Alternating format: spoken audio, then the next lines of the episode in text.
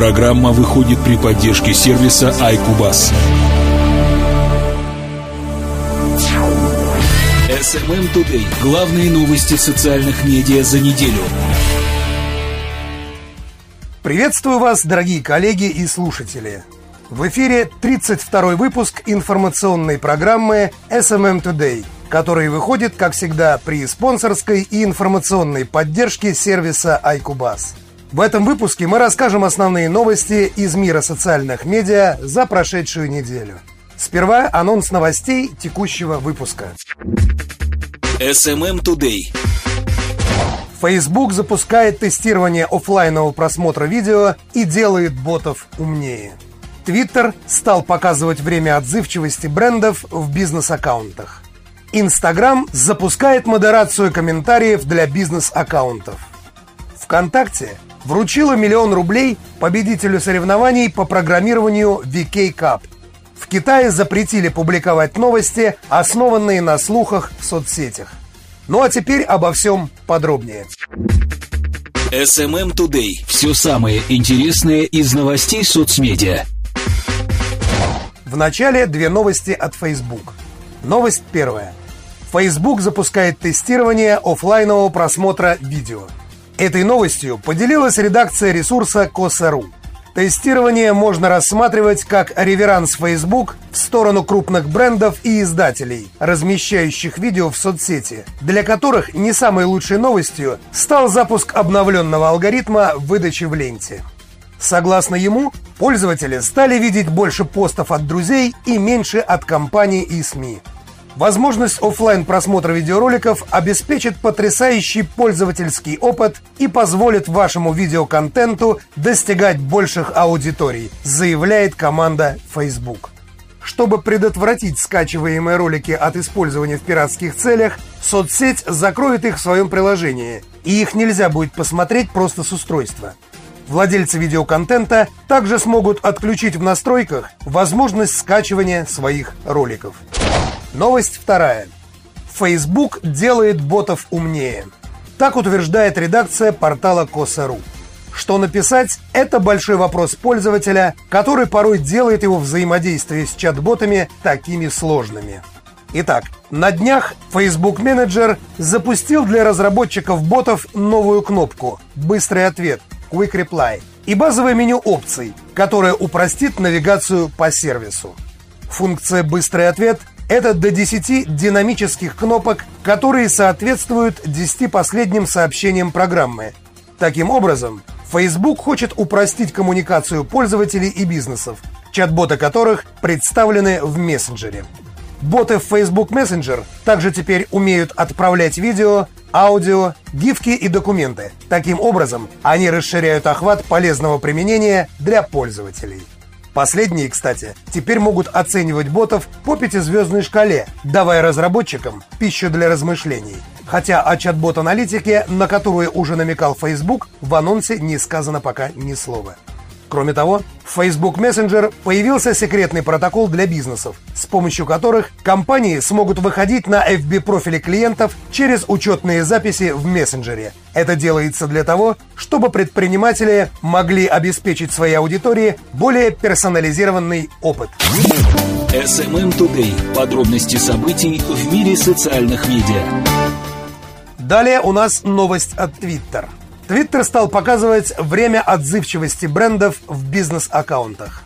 По сообщению Косару, некоторые владельцы бизнес-профилей в Твиттер заметили, что сеть тестирует пару новых функций, которые позволят клиентам получать более оперативную поддержку от компаний и брендов, на которые они подписаны. В ограниченной группе аккаунтов появилась строка, указывающая на время, в которое бизнес наиболее отзывчив. Она находится под иконкой календаря с датой начала активности профиля. Опция очень напоминает что-то подобное в Facebook. Как и с другими экспериментальными функциями Twitter, лучшее время для ответов может быть просто-напросто тестом, и точно невозможно предсказать, когда это нововведение станет доступно для всех бизнес-профилей и смогут ли их владельцы редактировать это меню. С другой стороны, возможность видеть наиболее отзывчивые часы это без преувеличения очень и очень удобная штука для обычных пользователей. которые могут сориентироваться, когда же им ждать реакции на заданный вопрос. Вторая обнаруженная группой пользователей опция – это панель рекомендации, куда предположительно владельцы аккаунтов смогут добавлять избранные твиты. Обе функции тестируются как в веб-версии, так и в мобильных приложениях Twitter. SMM Today. События и факты социальных сетей. Небольшая новость от Instagram. Instagram запускает модерацию комментариев для бизнес-аккаунтов. Коса.ру сообщает о том, что популярный фотосервис запускает функцию Comment Moderation. Эта функция позволит владельцам бизнес-страниц вычищать нежелательные комментарии с помощью алгоритма отчетов об оскорбительных словах и фразах. В Инстаграм рассказали об этом изданию TechCrunch, пояснив, что нововведение уже работает пару дней и доступно в настройках профилей, которые активировали статус «Бизнес-аккаунт». Функция, скажем прямо, грубовата по реализации, однако, учитывая размер аудитории Instagram, а это уже 500 миллионов активных пользователей, вручную модерировать комментарии, особенно для страниц крупных брендов, представляется чем-то фантастическим. Видимо, поэтому сервис решил пока пойти простым путем и позволить владельцам бизнес-страниц банить комментарии по ключевым фразам, отмеченным как оскорбительные или недопустимые. Что ж, посмотрим, как это будет работать и подождем официальных заявлений Instagram. SMM Today. Все самое интересное из новостей соцмедиа. Следующая новость у нас от соцсети ВКонтакте. ВКонтакте вручила миллион рублей победителю соревнований по программированию VK Cup 2016. Как сообщает портал Газета.ру, победителями соревнований VK Cup 2016 стала команда Lucky. Обладатели первого места получили 1 миллион 48 тысяч 576 рублей. Это круглое число в двоичной системе исчисления.